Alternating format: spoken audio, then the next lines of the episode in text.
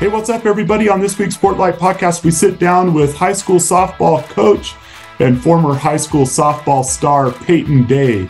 She's a two time state champion, and her senior year, she actually won the Eyes Up Do the Work scholarship from Especially for Athletes because she did such a great job of exemplifying the E4A principles in her life. She has great insights from both the perspective of a player, a coach, and now a high school biology teacher. It is a wonderful listen. We know you'll enjoy it. Welcome to the Sportlight Podcast for parents, coaches, and athletes. The Sportlight refers to the time in an athlete's life when they have increased ability to affect the culture around them and the increased opportunity to learn life's lessons through sports. This podcast aims to help parents and coaches capitalize on their athletes' precious time in the Sportlight. The Sportlight Podcast is brought to you by Especially for Athletes program. Well, Payton, how are you? Thank you so much for joining us today. I'm great. How are you doing? Doing so good. It's a honor to have you. We're excited to talk to a softball player and to learn some of these life lessons through sports through the eyes of of someone who played at a high level in softball and like we said in the intro there, you're a two-time state champion at Spanish Fork High School, right? Yeah. And uh, yeah. Mm-hmm. and your freshman and sophomore year, you you went deep into the playoffs, but you really your team finished it off as a junior year yep. and senior year mm-hmm. player. So congratulations! All of us want to be state champs, but not many of us get to do it. That must have been fun. Yeah, it was definitely up there in the memories that I'll remember forever. So yeah, and and here in Spanish Fork, they put you on a they drive you back to town, put you on a fire truck, and then do a parade for you down down Main Street. Take us to that moment. What did that feel like after all that hard work, your whole life? Probably played with a lot of these girls your whole life, and so you've been working toward this, and then all of a sudden you're on the top of the fire truck, and you're a state champion, and you're going down Main Street of Spanish Fork with everyone cheering you on. Tell us how that felt. Yeah, even to back it up just a little bit, my junior year we had um, won state, and we played in a earlier game. Um, we had actually played against a crosstown rival of Maple Mountain, and um, had a walk off home run. So that was like you know just cherry on top win. That was so cool.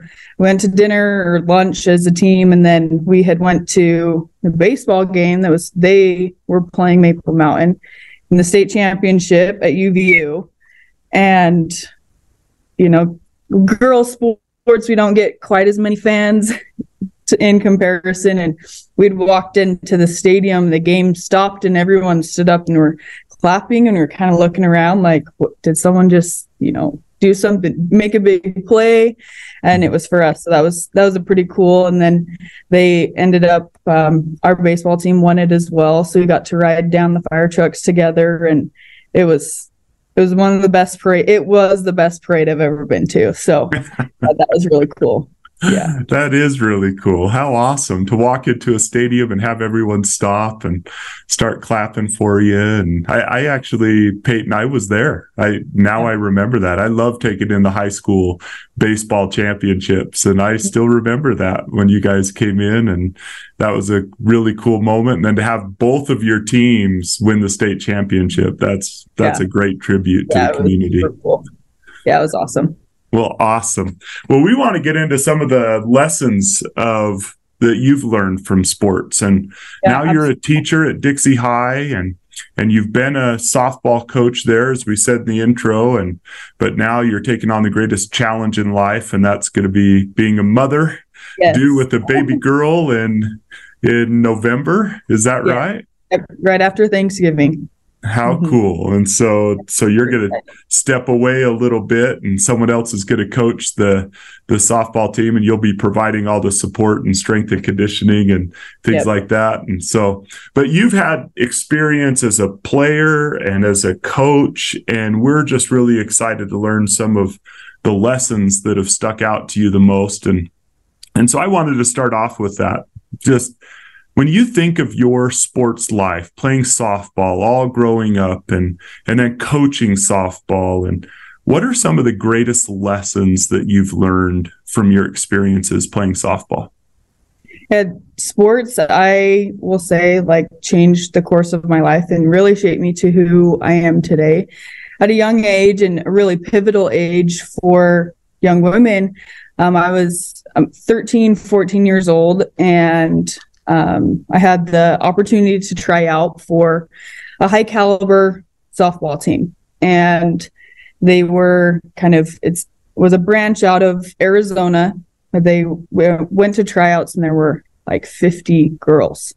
And I just looked around and I was like, I don't even stand a chance. Like, I don't belong here. But I had, you know, been taught to give it 100%. I was like, hustle was my number one thing always. Um, and that I would not be out hustled. I was going to out hustle everyone there. And I had got a call back that I had made the team, which mm. looking around, it was, it was super surprising to me. Um, but they saw my, co- those coaches saw potential and belief in that and saw my work ethic. But from that team, the biggest thing that I really got was self confidence.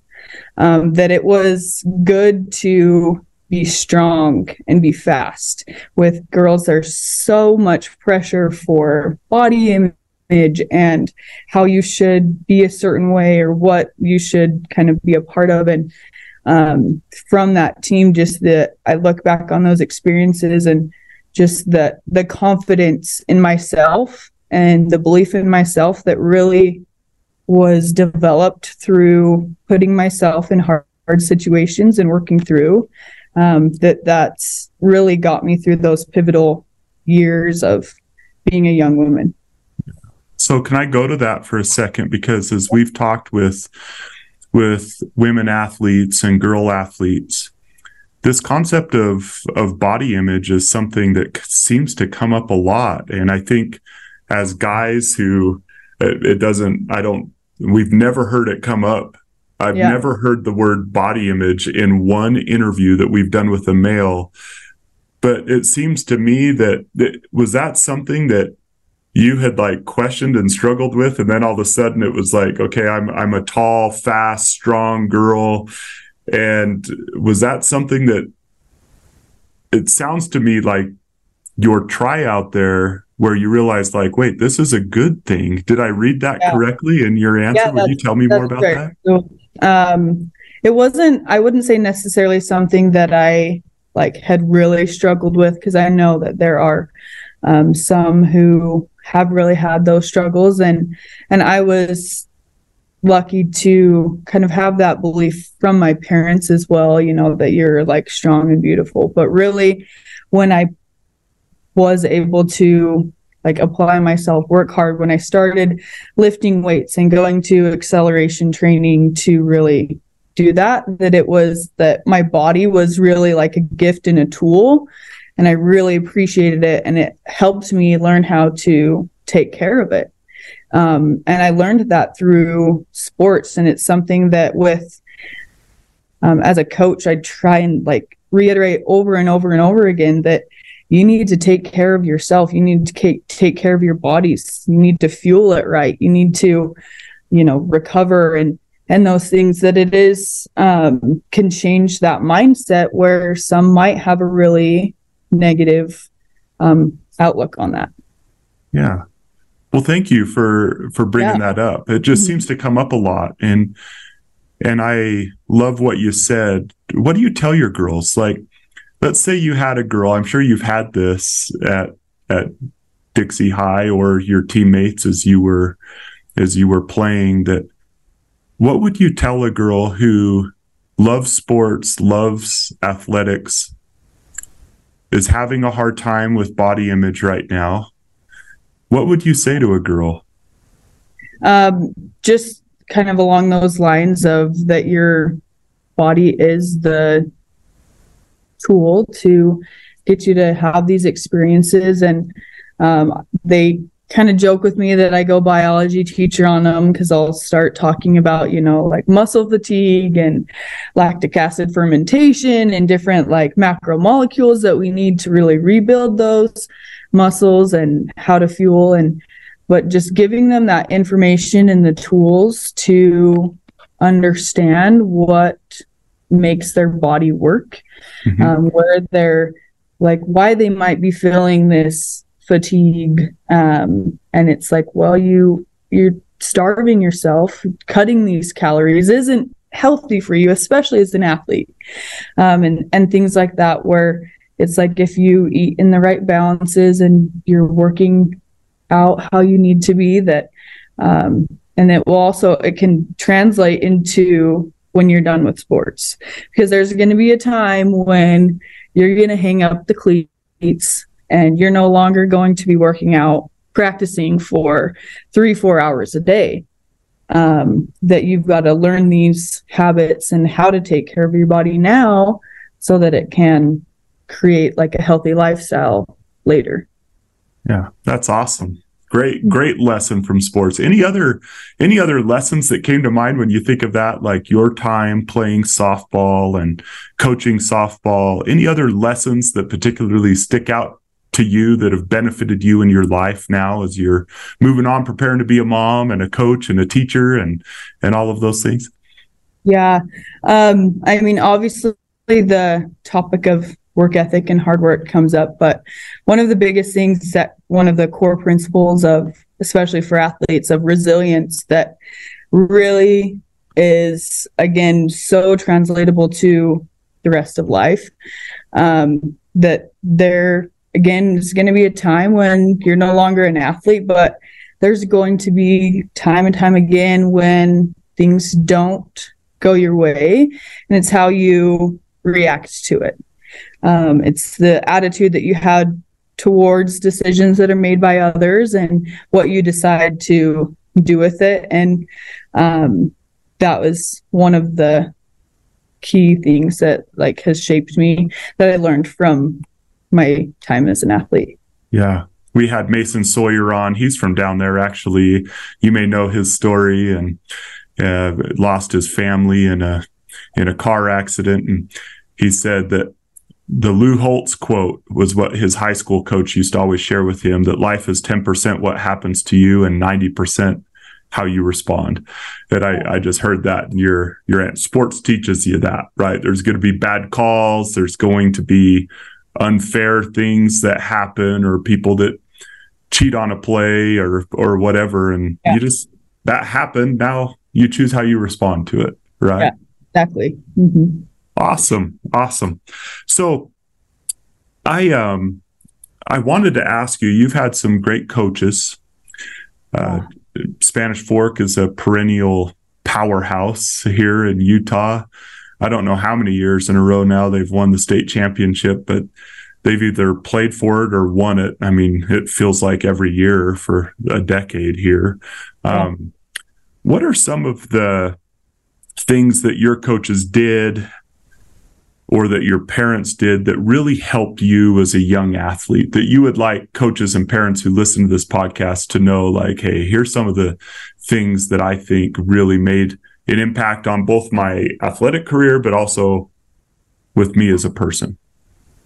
Yeah, I think um, especially becoming a, a coach and having a short coaching career so far, just learned to really appreciate the coaches that I've had so much more than when I was an athlete. And and same thing with my parents too. You realize how much they sacrificed and did for myself and just the opportunities that they provided. I'll I'll kind of start with my parents and you know, I, from a young age taught work ethic, being coachable, having respect for authority, um, that it's, and then also self reliance with a lot of things. Um, that if coaches' decisions were made, that they weren't the ones in the coach's office or showing up at practice to talk to them that it was really up to me as an athlete like okay what do you need to do what more do we need to go hit more do we need to be in the weight room um, or and there's those you know social media posts that are kind of the making fun of oh i don't want to get in the car with my dad after a bad game or mm-hmm. i'm scared to what my mom's going to say after i struck out three times but my parents um, i never had that experience with them they were always so proud of me and the effort and the attitude that I had. Um, and they always made that really clear. And just the support and this, like the thought of, like I said, self reliance um, was super cool for me. Yeah, that's really cool to say. They were always so proud of me. And then you mentioned two things there the effort that I had and the attitude that I had. Yep.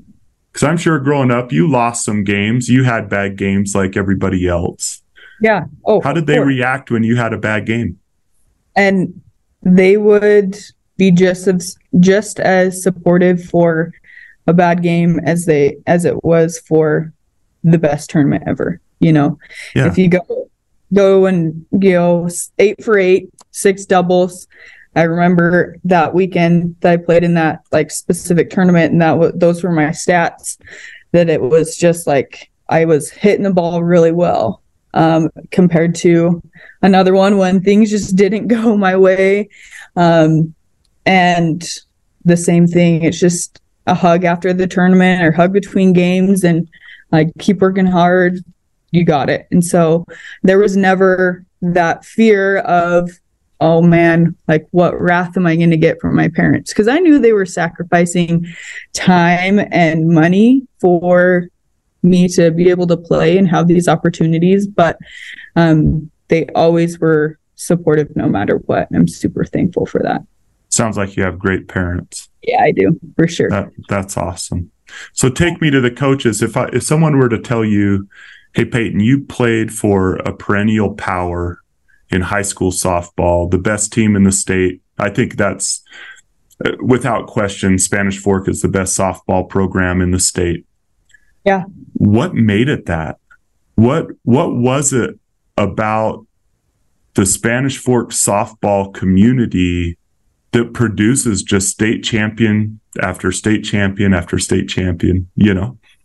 Yeah. Um, so I had a the opportunity, like you said, to play for Spanish Fork. So I played for Don Andrews, Natalie Jarvis, and Jimmy Andrews for the course of my high school career. And the thing that I didn't realize, like I said before, was the real dedication and preparation that it takes even before you get to practice and you get to the game.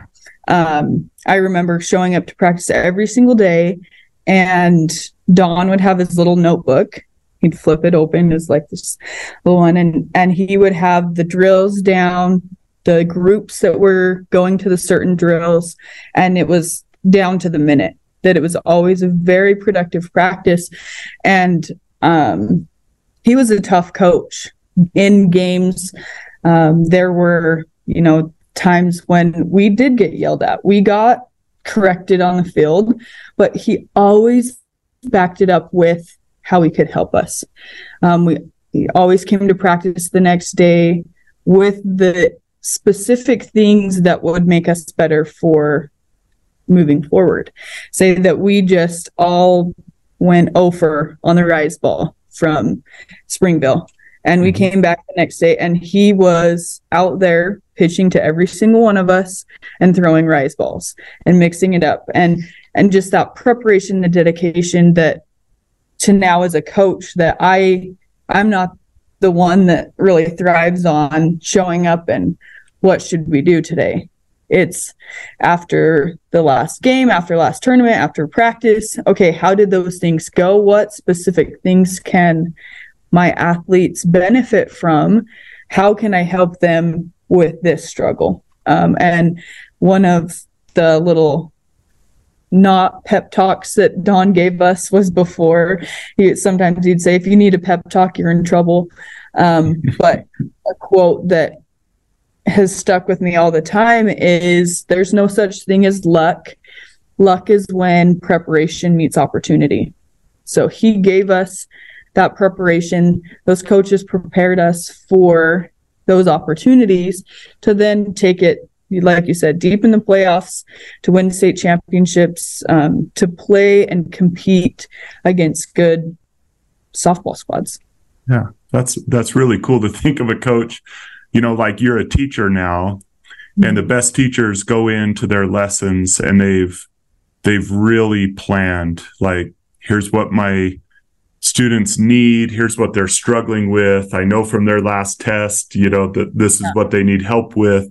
I need to help them understand this concept and so they plan here's what i need to do to really help them. And sometimes yeah. when we get into the sports realm we forget that coach is at the heart of a coach they're a teacher yeah. and so almost coming up with a lesson plan instead yep. of just a we're going to go out and hit balls because that's what softball players do. Mm-hmm. They get very, very specific. You know, the other day I was talking to someone about giving feedback. And I remember for me, when I went from high school to college, I had great high school coaches. I played for a great program in Southern California as well. But college took it to a different level because those coaches were paid to be there, you know, like they were uh, it was more than the love of the game that was getting them there, though that was the main yeah. part of it.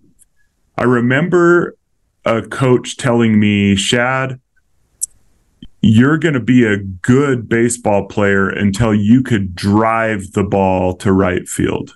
And I, I was a right handed hitter.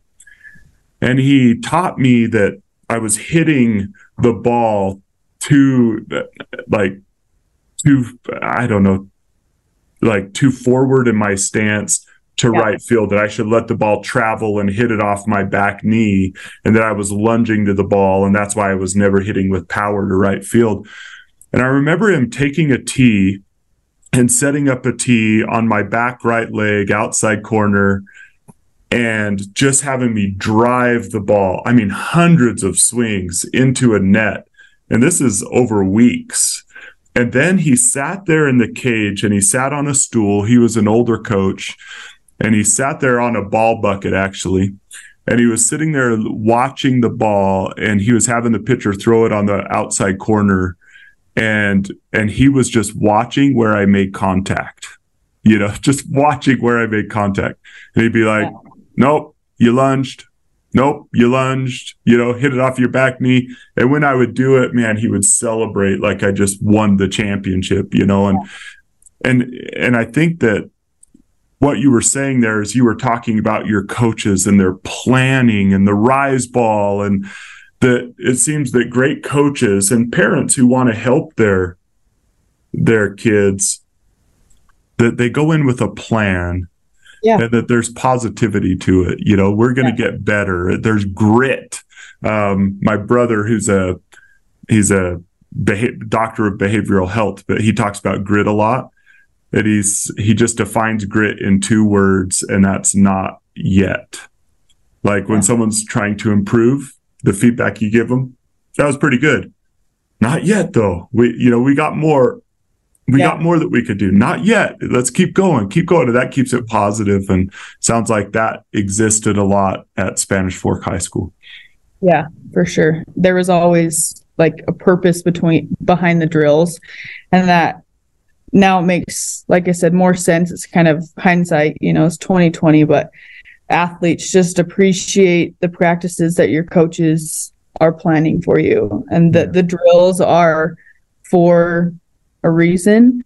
Um, and that as a coach, sometimes that I incorporate one drill that is like specific for one or two athletes that they're lunging with their front leg, right? That we kind of do that, but it can still be beneficial for everyone too. Yeah. Awesome. Awesome. What advice would you give a young person who wants to be great at sports? Um, or anything. Say, anything. Yeah, anything. Just whatever you do, do it wholeheartedly. And I love, and you guys have used this word several times, being really intentional. Um, just really putting your mind to whatever it is, and that you should strive to be the best at whatever it is that you're wanting to be. Um, whether that's in school or in sports or in a career, um, that you are dedicating that chunk of time to being the best, whatever you need to do to do that. Awesome. Yeah, we actually like saying, um, strive to be your best, not mm-hmm. the best. And the reason why we say that, you've probably heard us say that. You've been part of our program yeah. for a long time. Um, is because I actually think when sometimes people put a ceiling on themselves, right? Like, uh, we have such a limited scope. Um, for example, if you were like, all right, I want to be the best outfielder in Spanish Fork. And it's like, well, that's great. But what if you could be the best outfielder, softball outfielder in the state of yeah. Utah? What if you could be the best in the country? What if you could make the Olympic softball team? You know, and yeah. and sometimes people stop working because yeah. they were gifted and especially it, I think 13, 14, 15, those are the most dangerous athletic years. And the reason is, is because people grow at different rates. They're different ages, you know, like I have a daughter right now who's by far the youngest in her grade, it seems. I mean, July 24th birthday. And so she's always the smallest, the, you know, so right now, you know, in the ninth and 10th grade years, she's smaller than everyone. And there are, there are kids who've grown and because of genetics, they just shoot up a little faster. And I, I fear that kids become content with being currently the best and they don't mm. realize that a lot of that came just because they shot up before everyone else or they're a little yeah. older and they don't put in that intentional work to continue to be good and then all of a sudden people start passing them up and they wonder well what's wrong and it's like you stopped working you yeah. you weren't given intentional effort to be the best that you could be. And uh, not necessarily the best but the best that you could be. You settled for being yeah. being the best you know on your team or whatever it might be. And so so that's great. That's awesome. You know we talk a lot about the principle of win the hour. Yeah. and and when you're in a moment to use that moment to get the most out of whatever it is that you're doing. What would, how would you talk about win the hour when it comes to what you just taught us about being intentional about your growth? Yeah, we, um, uh, it's actually what we're focusing on this month with our leadership council here at Dixie High School. And we we're having a discussion on it. And I brought up the fact that there's studies that have um, been done that have showed that these pivotal years in while they're in school these kids that it's actually blocked off to like the most productive that you can be. That when you are from 8:15 to 9:35 you are in biology and you are focusing on biology right? And then the bell rings and then you're switching your mentality to english or math or yoga whatever it is that you dedicate those time those hours to where you are. You're not thinking of what's happening fourth period or after practice or on Friday night that you're really like intentional in those um, blocks of time that you have set off. And that's something that we can do for all of us, all the rest of our lives too. Yeah. Boy, it kills me, Payton. Like it kills me to see how many kids right now are totally impacting their future because of their stupid phone. Yeah. Oh, yeah. For you know, sure. like there are kids who haven't attended a math class this year.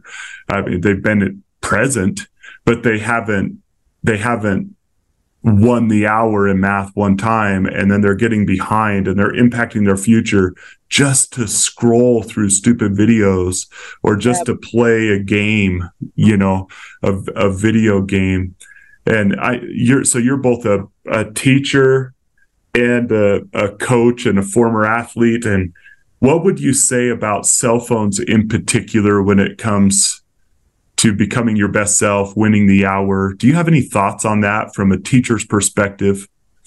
Yeah, I see it all day, every day in my life, and and something I I lead the year off with um, with the kids is like I know how it is to have a phone. I have my phone. I went through school with the phone. I don't know that I'm necessarily as glued to it as they are. Just over the last, um, I think Dustin's called them the iGen or yeah that. But the rule in my classroom is there's going to be a time and a place to use your phones theirs. And like when i'm lecturing or someone else is sharing like it it's, it's often it's a way and if it can't be used properly then it there are consequences with that. And so it's kind of that balance of okay we know we're always going to have this with us. There's always going to be those notifications those things. But kind of realizing and learning how to manage that. Like you said there's kids who have been in class but not really been there. Um, yeah. and it's frustrating because you know that that's how they're going to be in the next class in the next class. Um, and it's it's a fight that a lot of i would say almost all teachers are really battling now. Um, with sports it's your phone stays in the clubhouse. You don't wear your Apple Watch. It stays in the clubhouse. You get it afterwards.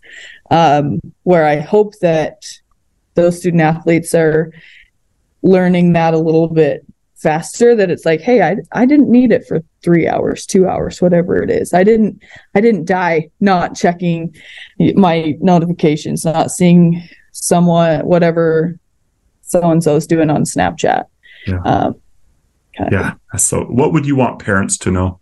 As a high school teacher, if you had like all the parents of your kids in front of you and you were just going to say a few sentences on phones, what advice would you give to parents? Oh, um, that one's tough because there are so many different like beliefs on it. Yeah. But I there's been there was a teacher who got every single one of the phones and and I think the parents are in the same situation too. Turned on all the notifications, set the so like sound on, vibrate on, put them on the table and then sat there for 5 minutes and tallied up the notifications. That this is what's taking your child or even as parents is taking that time away from what you are supposed to be spending that time on. Um, that you need to again teach your kids that there's a time and a place to use this um, and to make them be present where they are. Yeah. I when i was a young parent so you're right now just barely almost ready to have a baby right. So so here's parental advice that second generation advice that came from a great parent that I admired to me. Now I'm passing it to you, Payton, and everybody who's listening. Yeah. No, but she said she would always tell her children, I love you enough to let you hate me for a little while. Yeah. and and uh, another very wise um, mentor that I consider a mentor, he said one time, Second, only to your love, your children need your limits. And I, I see those kids who live in a limitless society who just are able to do whatever they want whenever they want. Our kids need our limits, right? They need, and it's okay, place limits. And if they hate us for a little while, that's okay. Like that's totally okay. As a parent, we're not supposed to be their best friend. As a teacher, we're not trying to be their best friend. As a coach, we're not trying to be their best friend. We need to love them enough to let them be hate us for a while is how she said it, but but or at least be displeased with us for a little while. They need yeah. they need our limits. And I'm just I'm crushed when I see the number of kids that are totally compromising their future just because they can't stay away from a phone. I, I think there's kids right now in our society that are growing up and having a life that they wouldn't have had if they were born 20 years earlier. And just because they don't have the distraction. And so, yeah, thanks for, thanks for talking about that. So now, Payton, I mentioned this in the, in the intro, but you were actually a student athlete that we awarded with the Eyes Up Scholarship because of the impact that you had on your community, on your team, on your school. And so I would love to talk with you just about the advice that you would give a young person who wants to use their position as an athlete to help and lift those around them.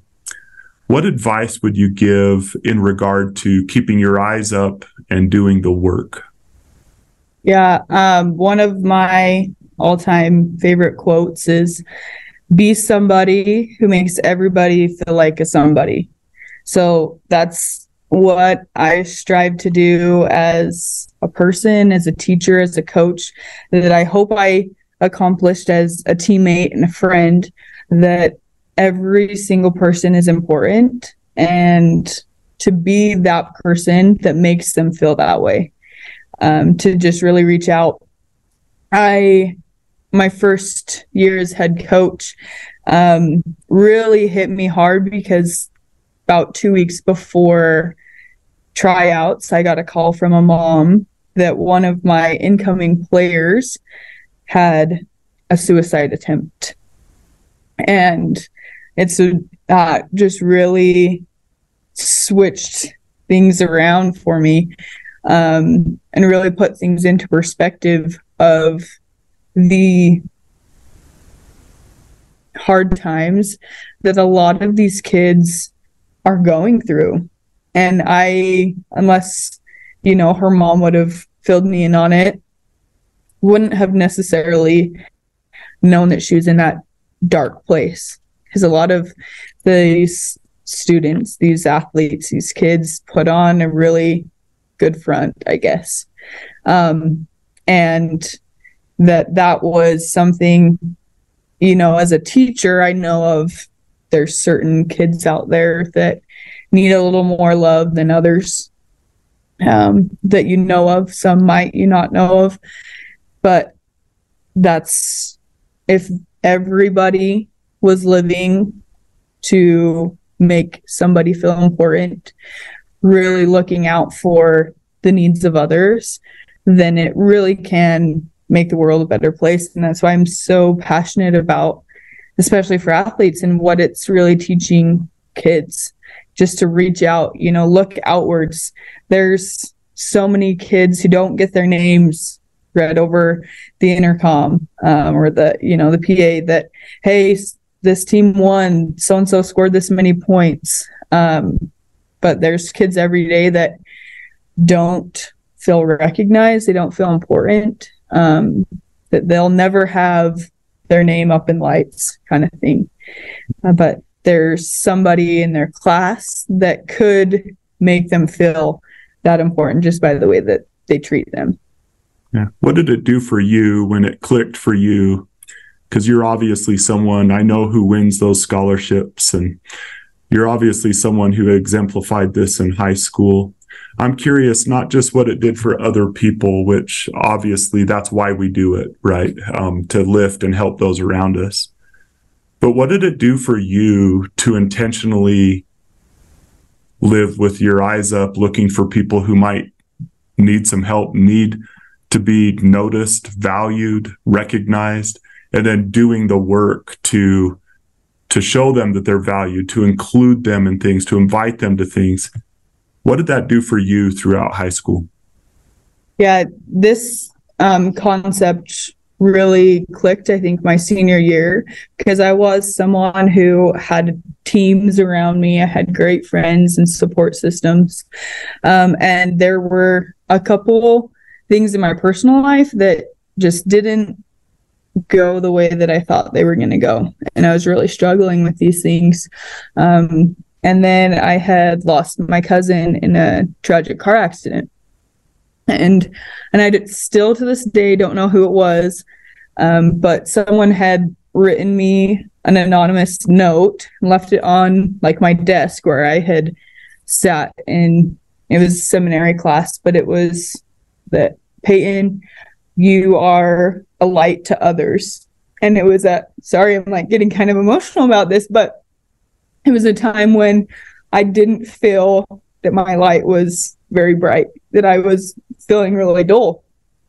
Um, but that's when it really clicked for me that like, hey, someone someone had their eyes up, they did something about this, and it changed my day. Still, eight what seven eight years later, I remember that. So hmm. it was pretty cool and that made you want to do that for others yeah yeah for sure hmm.